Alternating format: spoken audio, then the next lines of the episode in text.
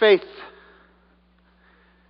Saved by faith, walk by faith, live by faith, trust by faith, have faith, increase your faith, be a person of faith, use your faith.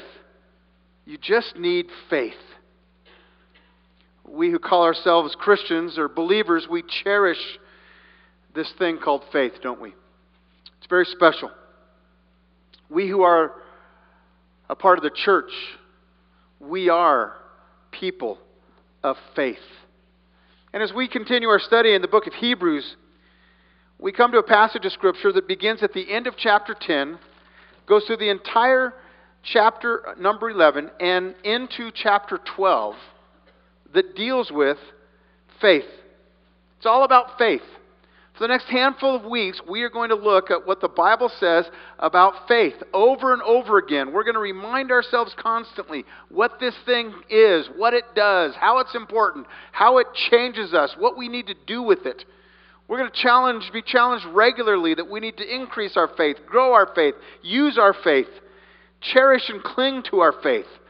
We are going to build now upon this great foundation that the uh, uh, the writer of Hebrews has been laying forever, it seems like, that Jesus is better. He has been harping on that and harping on that and harping on that. And now that we have that, we get it that Jesus is better. He says, Take your faith and live.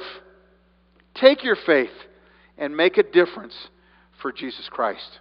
So, Hebrews chapter 10, and what we're going to look at today is beginning in verse number 32 to the end of chapter 10. But remember the former days when, after being enlightened, you endured great conflict of sufferings, partly by being made a public spectacle through the reproaches and tribulations, and partly by becoming sharers of those who were so treated. For you showed sympathy to the prisoners and accepted joyfully the seizure of your property, knowing that you have for yourselves a better possession and a lasting one. Therefore, do not throw away your confidence, which has a great reward. For you have need of endurance, so that when you have done the will of God, you may receive what was promised. For yet in a little while he who is coming will come and will not delay. But my righteous one shall live by faith, and if he shrinks back, my soul has no pleasure in him. But we are not of those who shrink back to destruction, but of those who have faith to the persevering of the soul. Again, I want to remind you of the context of this letter of Hebrews saved Jews and unsaved Jews, those who were not sure about leaving the old system, those who were not sure about embracing Jesus, those who were not, who were not sure that Jesus was indeed better. There were these new believers. And these new believers who did believe that Jesus was better, these believers were not embraced by family. They were not welcomed by friends. They were not accepted by society as a whole. And certainly they were not welcomed by any stretch of the imagination by the religious leaders of their community. These people who decided that Jesus Christ was better, who were reading this letter right now, were people that understood suffering. They were people that understood persecution. They were people that understood abuse simply because they stood up and said, Yes, we believe that Jesus is better that that system is the old system and that we want to follow Jesus Christ as our Savior. We want to be baptized. We want to be obedient. We want to live our lives differently.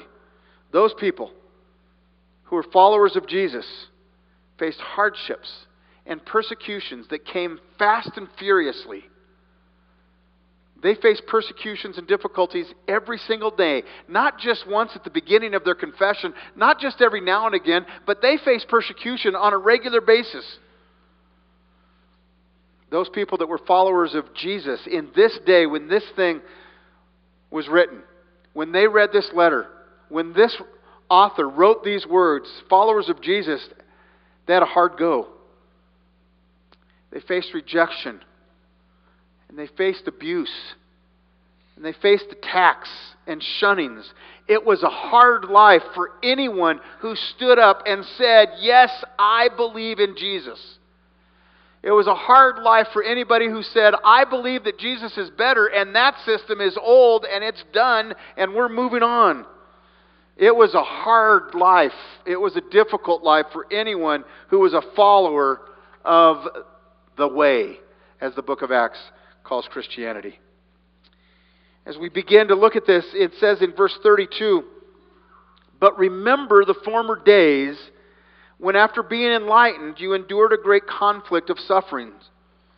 Clearly, the writer of Hebrews knew these people. Clearly, he had a relationship with them. Clearly, he had some insight into what their life was like and what was going on in very specific ways. Because he said, I want you to remember the past days. I want you to remember what went on in your life back then, right after you were saved, right after you had the enlightenment process come into your life, right after you received Jesus Christ as your Savior, right after you made the declaration that Jesus is better and that He is my Savior. I want you to remember remember those days, he says. And what he said was, I want to encourage you to reflect upon the fact that you were strong, that you had courage. I want to remind you of the courage that you displayed during that day. I want to remind you of the courage you had in the past. I want to remind you of what went on when you first faced some difficulties and some hardships. I want to, he said, I want to remind you that you did do it. You did stand strong. And so I want to tell you that because you did, you can. You can. That's what you need to know. This, about what we're reading right now, is a practical application of chapter 10, verse 24, that we looked at last week.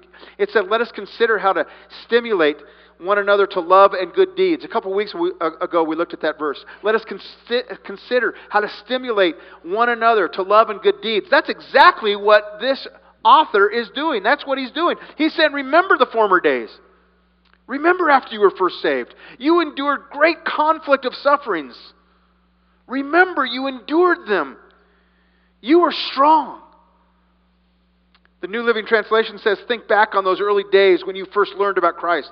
Remember how you remained faithful, even though it meant terrible sufferings. Listen, folks, we need to understand that the early Christians, the Christians of New Testament times, what we call the Christians of, of the New Testament days, those people, those Christians, those people that knew Jesus Christ as their Savior, those people that followed Him, were people who suffered for no other reason than they believed in Jesus. Look at what it says in verse 33. Partly by being made a public spectacle through reproaches and tribulations, and partly by becoming sharers with those who were so treated. It says in verse 34 For you showed sympathy to the prisoners and accepted joyfully the seizure of your property. Can you imagine? Can you imagine such a thing? What does the Bible say about this? Let's look at a couple of verses. Matthew chapter 5. Matthew chapter 5.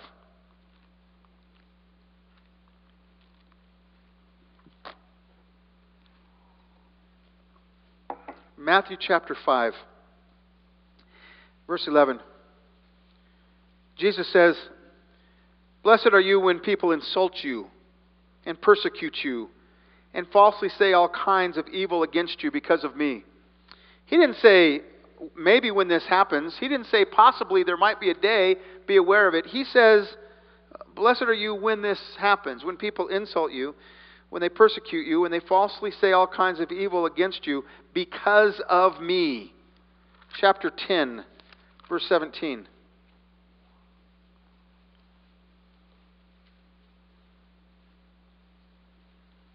We'll start at verse 16. Jesus said, Behold, I send you out as sheep in the midst of wolves.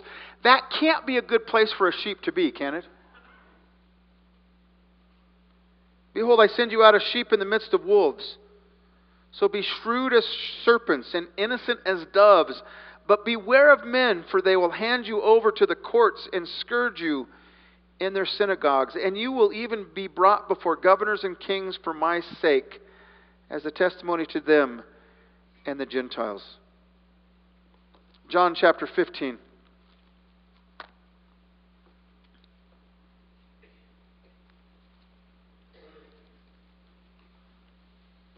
John chapter 15, verse number 18.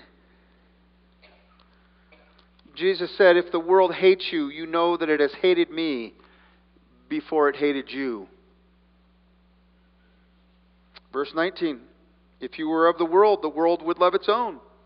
But because you are not of the world, but I chose you out of the world because of this, the world hates you. You used to be a part of them, and now you're not a part of them. I took you out of that. You're different now, but because of that, the world hates you. Chapter 17, verse 14. I have given them your word, and the world has hated them because they are not of the world, even as I am not of the world. In this chapter, Jesus is praying to the Father, and he says, he says, Father, I've given them your word, and the world has hated them because they're not of the world, even as I am not of the world. In this passage, he wasn't saying it's maybe something like this is going to happen. What he was saying was because they're in the world and because they have the word and I've taken them out of the world, spiritually, they're hated. 1 John chapter 3. 1 John chapter 3.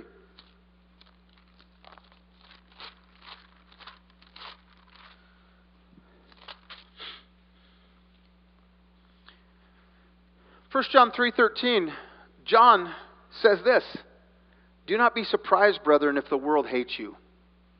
Don't be surprised. Understand that they're not going to appreciate who you are and the stands that you take. The entire book of 1 Peter is written to a group of people that were fleeing because they were persecuted. The entire book. Read 1 Peter over and over again the entire book is written to those people that were fleeing, who were running away because they were being persecuted and they were being abused and they were being treated in horrible ways simply because they loved Jesus Christ. Go to 2 Timothy chapter 3.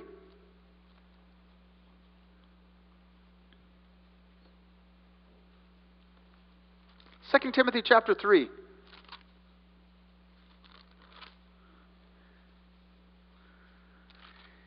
It says in verse 12, Indeed, all who desire to live godly in Christ Jesus will be persecuted.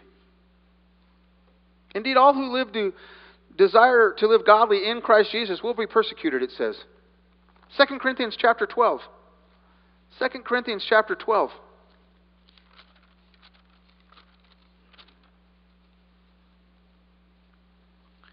Paul said this in reflecting upon the the grace of God at work in his life as he dealt with what we call the thorn in his flesh.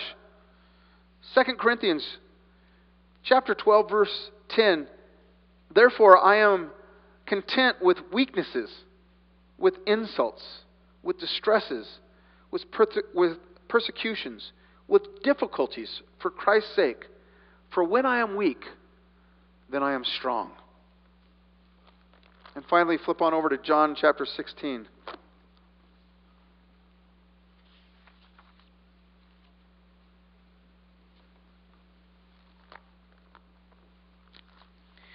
John 16, verse 33. Jesus said this These things I have spoken to you, so that in me you may have peace. In the world you will have tribulation, but take courage. I have overcome the world. You will have tribulation. You will have difficulties, but take courage. I've overcome the world, he said. Can you imagine? Remember the former days when, after your enlightenment, you endured great conflicts of sufferings. You were made a public spectacle through reproaches and tribulations. You became. Sh- you were sh- sharing with those who were treated in such ways. You showed sympathy to the prisoners. You accepted joyfully the seizure of your property. Can you imagine? One of the things that we need to come to grips with is this the norm around the world from the day that Jesus Christ left, from the day the Holy Spirit started filling people and the church began, the norm around the world has not been freedom of religion. We have no idea how great it is to live in the United States of America. No idea. The norm around the world from that day to this day, the norm around the world has been this I'll tell you what to believe, and I'll tell you what to worship. And if you don't, if you step outside of those norms, if you throw it in my face that you're worshiping something else, if you declare that I'm wrong in what I'm worshiping and what I believe, and you say I don't want to believe that, then I will beat you. I will abuse you. I will rob you. I will throw you into jail. I will take away your job and your status in this society. So, who are you going to worship today? That's the norm around the world. And that's been the norm around the world since Jesus Christ left and the Holy Spirit started filling people and the church began. We have no idea how lovely and wonderful it is to be citizens of the United States of America and live in a place where we declare freedom of religion. Where we say, I'm going to carry my Bible to church, and I'm going to let you know I'm carrying my Bible to church, and I'm going to let you know that I'm going to church, and I'm going to do a Bible study in this place and that place, and I'm going to declare my love for Jesus Christ, and nobody jumps up and down and has a fit about it. They don't beat us, they don't haul us away, they don't throw us into jail, they don't do a lot of those things. They do around the world. They do around the world. Can you imagine what these people faced?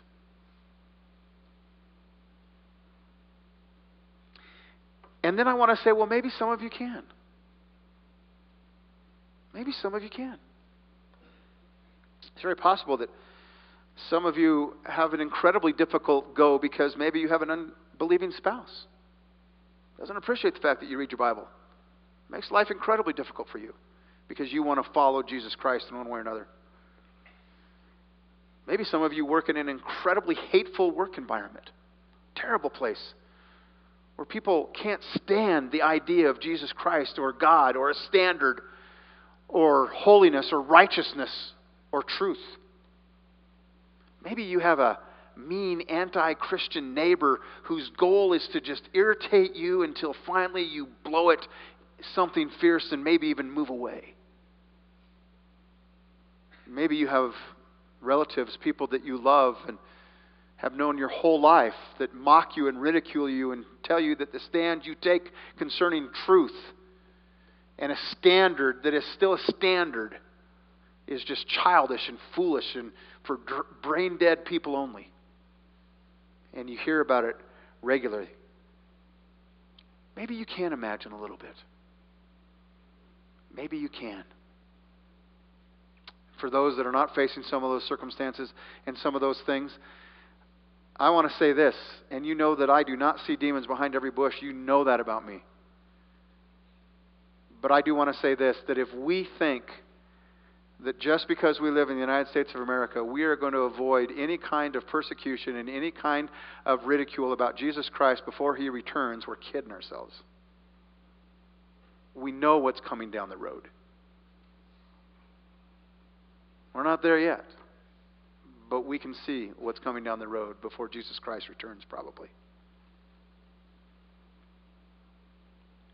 The Bible teaches that those who follow and obey and love and take a stand for and declare that God is right and that truth is truth today and tomorrow and beyond will be ridiculed and persecuted and suffer.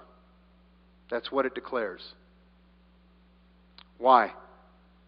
Well, because of what Jesus said in the Gospels. This world's not our home. This isn't where we belong.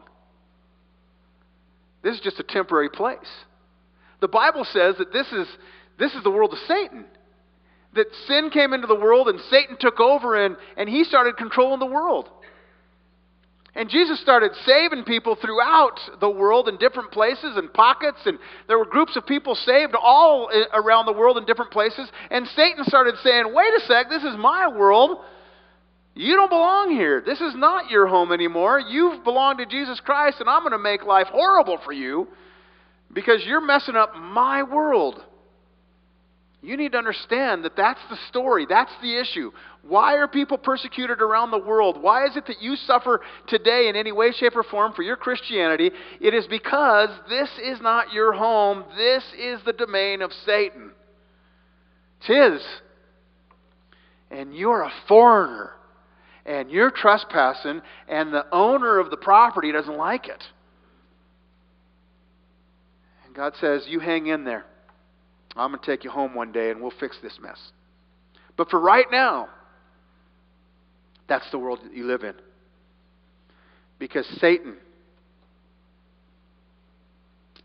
Satan, the one who the Bible says is the ruler of this world, he hates God and he hates God's ways and he hates those who follow or believe in or obey or act like the one he hates. And he has plenty of help in doing it. But in the midst of this persecution, whether it's minor or whether it's huge, whether it's here in the U.S. or if it's somewhere around the world, in the midst of this persecution, the writer of Hebrews says, Remember what it was like when you first believed. Remember when you first believed and you told people that you loved Jesus and they made fun of you or they mocked you or they rolled their eyes or they treated you the way they. Do you remember that? And do you remember that when you first told people, when you first believed, you stood strong and you said, Well, that's what I believe? And he says, You did it then, you can do it now. That's what he's saying. You were strong then because you believed it and it had changed you, and you were just excited about the change, and you wanted to tell other people, I love Jesus, and I want to follow Jesus, and I'm going to carry my Bible and I'm going to witness and I'm going to do all sorts of neat things. Remember when you did that? And you did it, didn't you? And the writer of Hebrews says, You can do it now. You can do it now. In the power of the Holy Spirit, you can do it now. You can do it. You can do it. He talks about in this, in verse 33, he talks about the fact that you've been made public spectacles through reproaches and tribulations, and partly by becoming sharers with those who were so treated. In other words, because you helped out those people that were treated poorly, you were then treated poorly. You showed sympathy to the prisoners. You accepted joyfully the seizure of your property. Can you believe that that word is in that text? You accepted joyfully the seizure of your property. You're not welcomed here. You're not wanted here. I'm going to take things away from you because you follow Jesus. In the time that we've been privileged enough to spend in Nepal, we have been around some people that have suffered persecution. And you know the word that Cynthia and I would use to describe those people that we've met in Nepal? Joyful at loving Jesus in a world that hates them. Something fierce. It's a sight to behold, and it puts you to shame. It truly does. Because they just love Jesus. And they're just going to stand and they're going to do it. I told you this story when we came back from Nepal, and it just absolutely blew me away. That the church that we were, one of the churches that I preached in, and the church that we preached in, we went into a church, and it was in the middle of a Buddhist community. I mean, the middle of a Buddhist community. There was just a, very small community, and there it was. The, this building that they're renting is just there's houses with Buddhists all around it. There were the little uh, stupas everywhere on the hills around the side. Now, when I preached and when we went to church, we got to go in the building, go up the stairs, and go up a few more stairs and sit in the third floor attic, and that's where church was. That's where we was. That's where I stood up and preached the Word of God. Okay? Inside a building with no windows in basically an attic. Okay? Not real hard to do, right? Not hard. Trust me, it wasn't hard at all. Before I preached, we as a church all went down. We took a long walk through this Buddhist community, down the hill and around the path, and we went to the place where the night before the pastor and Ben and a few other guys had dug out and made this baptism. And there these people are, seven of them that day, seven or eight people, stripping down and ready to get baptized in this, in this community, surrounded by these people that can't stand Jesus Christ and the fact that, that they're standing for something else, and they're getting baptized, and they're just standing up for God in a remarkable way in the middle of broad daylight, getting baptized in the river as the, the, the false gods and worships are everywhere around that place. It was a sight to behold. And I told you this, I think, and I want to tell you again and they had to sign a piece of paper and they had to put their thumbprint on a piece of paper that said, I got baptized of my own free will. Nobody made me do this. I love Jesus, and I want everybody to know I love Jesus. Amazing. The writer of Hebrews says they accepted joyfully the seizure of their property. And the end of verse 34 says, knowing that you have for yourselves a better possession and a lasting one. Now, that's going to be a theme that we're going to see throughout chapter 11 and 12. There's something better around the corner.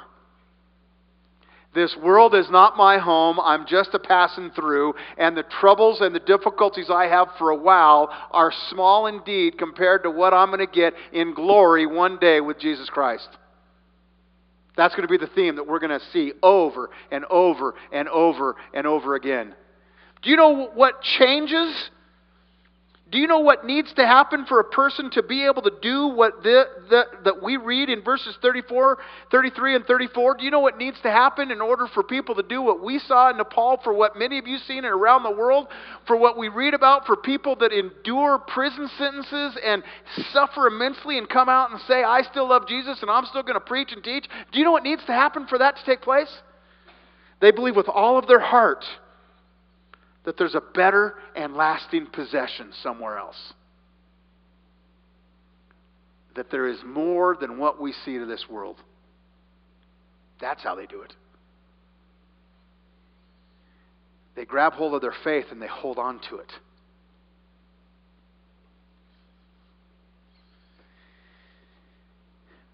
These are amazing words in verse 35. Therefore, do not throw away your confidence which has great reward.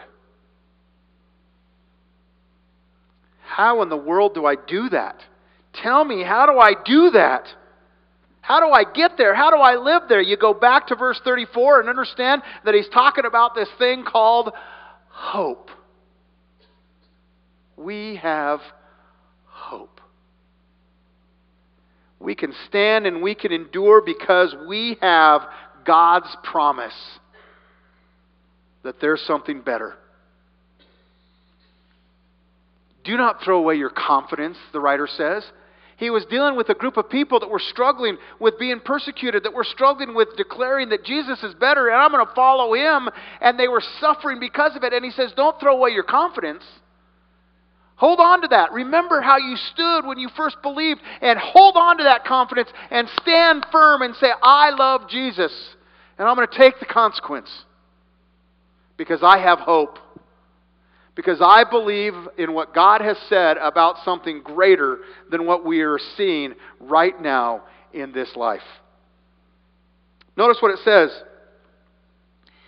in the next couple of verses here as we just kind of move along. It says in verse 36 For you have need of endurance, so that when you have done the will of God, you may receive what was promised. Verse 36 For yet in a little while he who is coming will come and will not delay. But in the meantime, notice what the writer does. He says in verse 37, quoting from the Old Testament, Yet in a little while he who is coming will come, and he won't delay. But in the meantime, he says, My righteous ones, my people, my children who are waiting for him to come, they are going to live by faith. And they're going to live by faith in such a way that they're not going to shrink back. They're going to stand and live by faith. Why? Because they have hope. Because they have hope.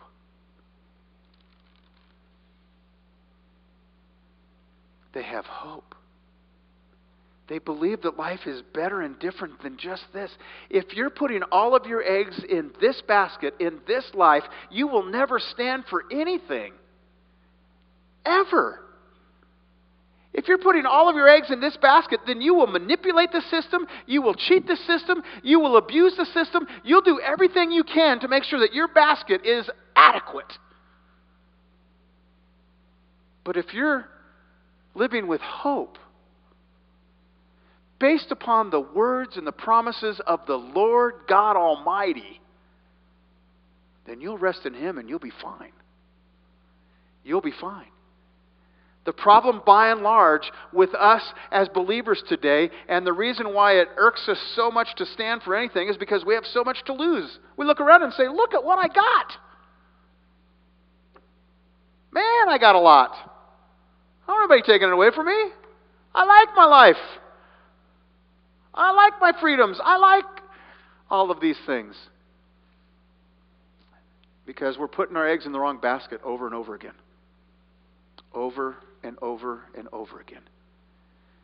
Over and over and over again. And we need to come to grips with that in our life, folks. We need to come to grips with that. With, with that. And it boils down to, and we're going to expand this next couple weeks, it comes down to faith. This thing called faith. This thing called faith. I can remember one time and a handful of years ago when Cynthia and I were debating and discussing, and we were talking about whether we should do this or do this, do this, do, going back and forth. She had decided a long time ago we ought to do this, and I was going back and forth. And she stopped, and she said, "You know what? You've got to you got to make a decision. You got to decide whether you're going to trust in God or you're going to trust in the system."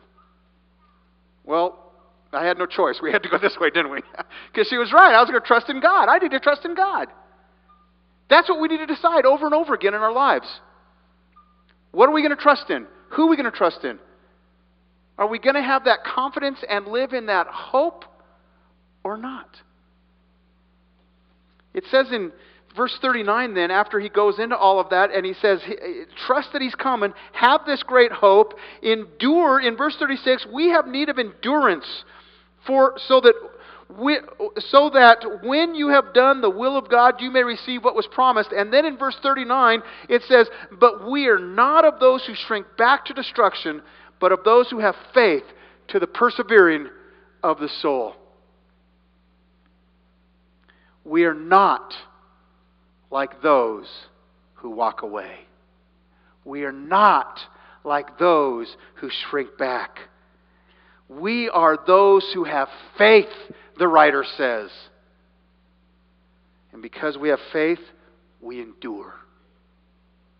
And we persevere because we know who God is and we know what He has done and we know what He will do. There it is, right there. We do not walk away. We do not shrink back. We who have faith endure. We persevere knowing who God is, what God has done, and what God will do. Will do. We have faith, and we hold on to that faith dearly. We will expand upon this over the next handful of weeks. Faith. It means simply this it is complete trust or confidence in someone or something complete trust or confidence in someone or something. It is a strong belief in God or in the doctrines of God. It's what you believe. That's faith. I have a strong belief in God. I have a strong belief in what God has said. That's faith. I have a complete trust.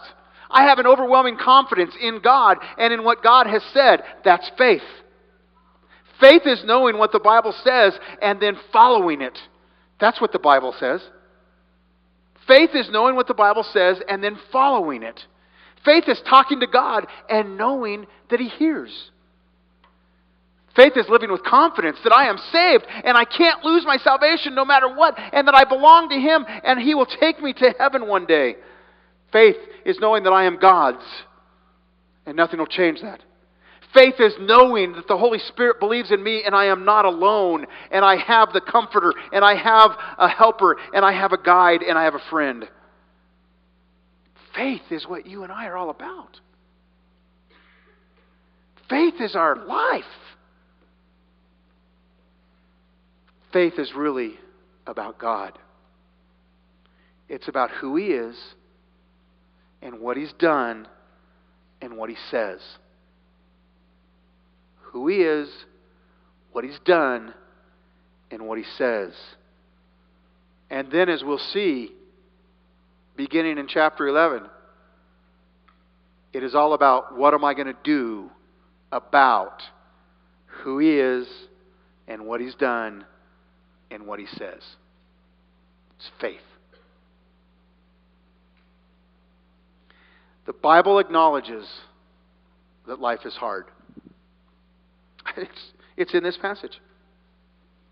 The Bible comes right out and says life is hard. I, I understand that life is hard. God said, I know that life's hard. Jesus said, I know that life's going to be hard. I know that it's going to be difficult for you. The writer of Hebrews says, I know that you're facing some real persecution and some tribulations right now. I get it. But I've seen that you can stand up. I saw you stand, and I know you can do it again. I've seen that you've lived your life with endurance. I've seen that you have confidence that you're hanging on to hope.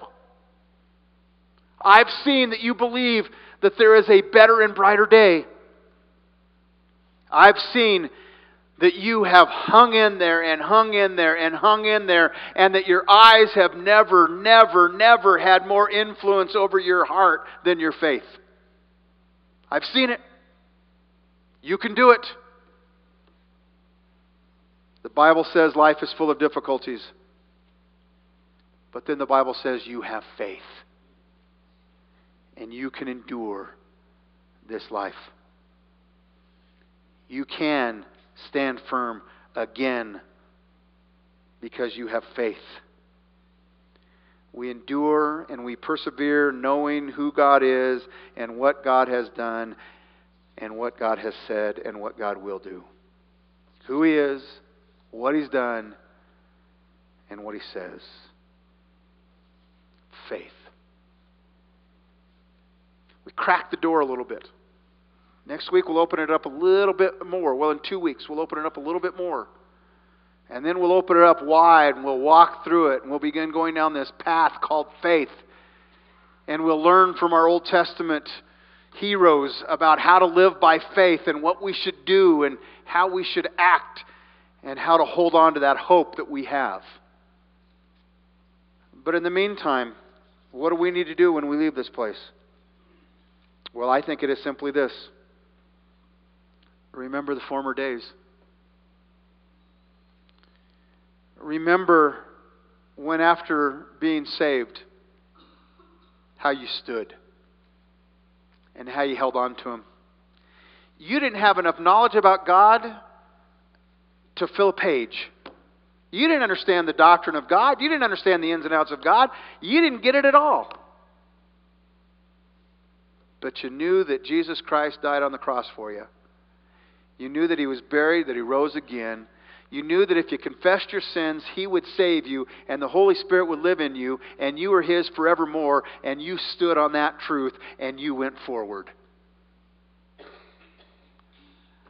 Well, since that day, we've been filled with all sorts of things experiences, different kinds of teachings, different philosophies.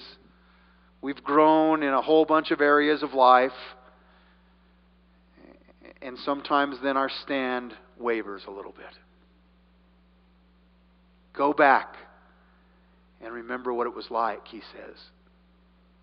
And stand firm in faith with hope, not based upon you, has nothing to do with us, based upon God. I stand strong, you stand strong, not because we're strong, but because the one we have faith in is strong. We believe in Him. We hold on to Him.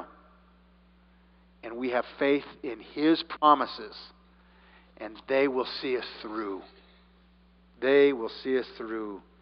But we are not of those who shrink back to destruction, but of those who have faith to the persevering of the soul for the glory of Jesus Christ.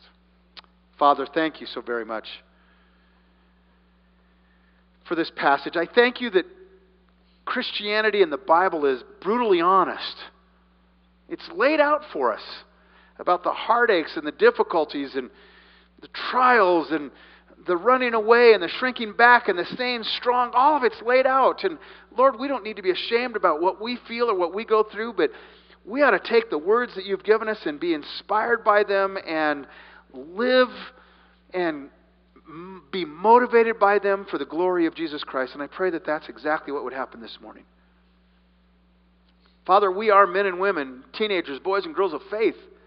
We cherish our faith.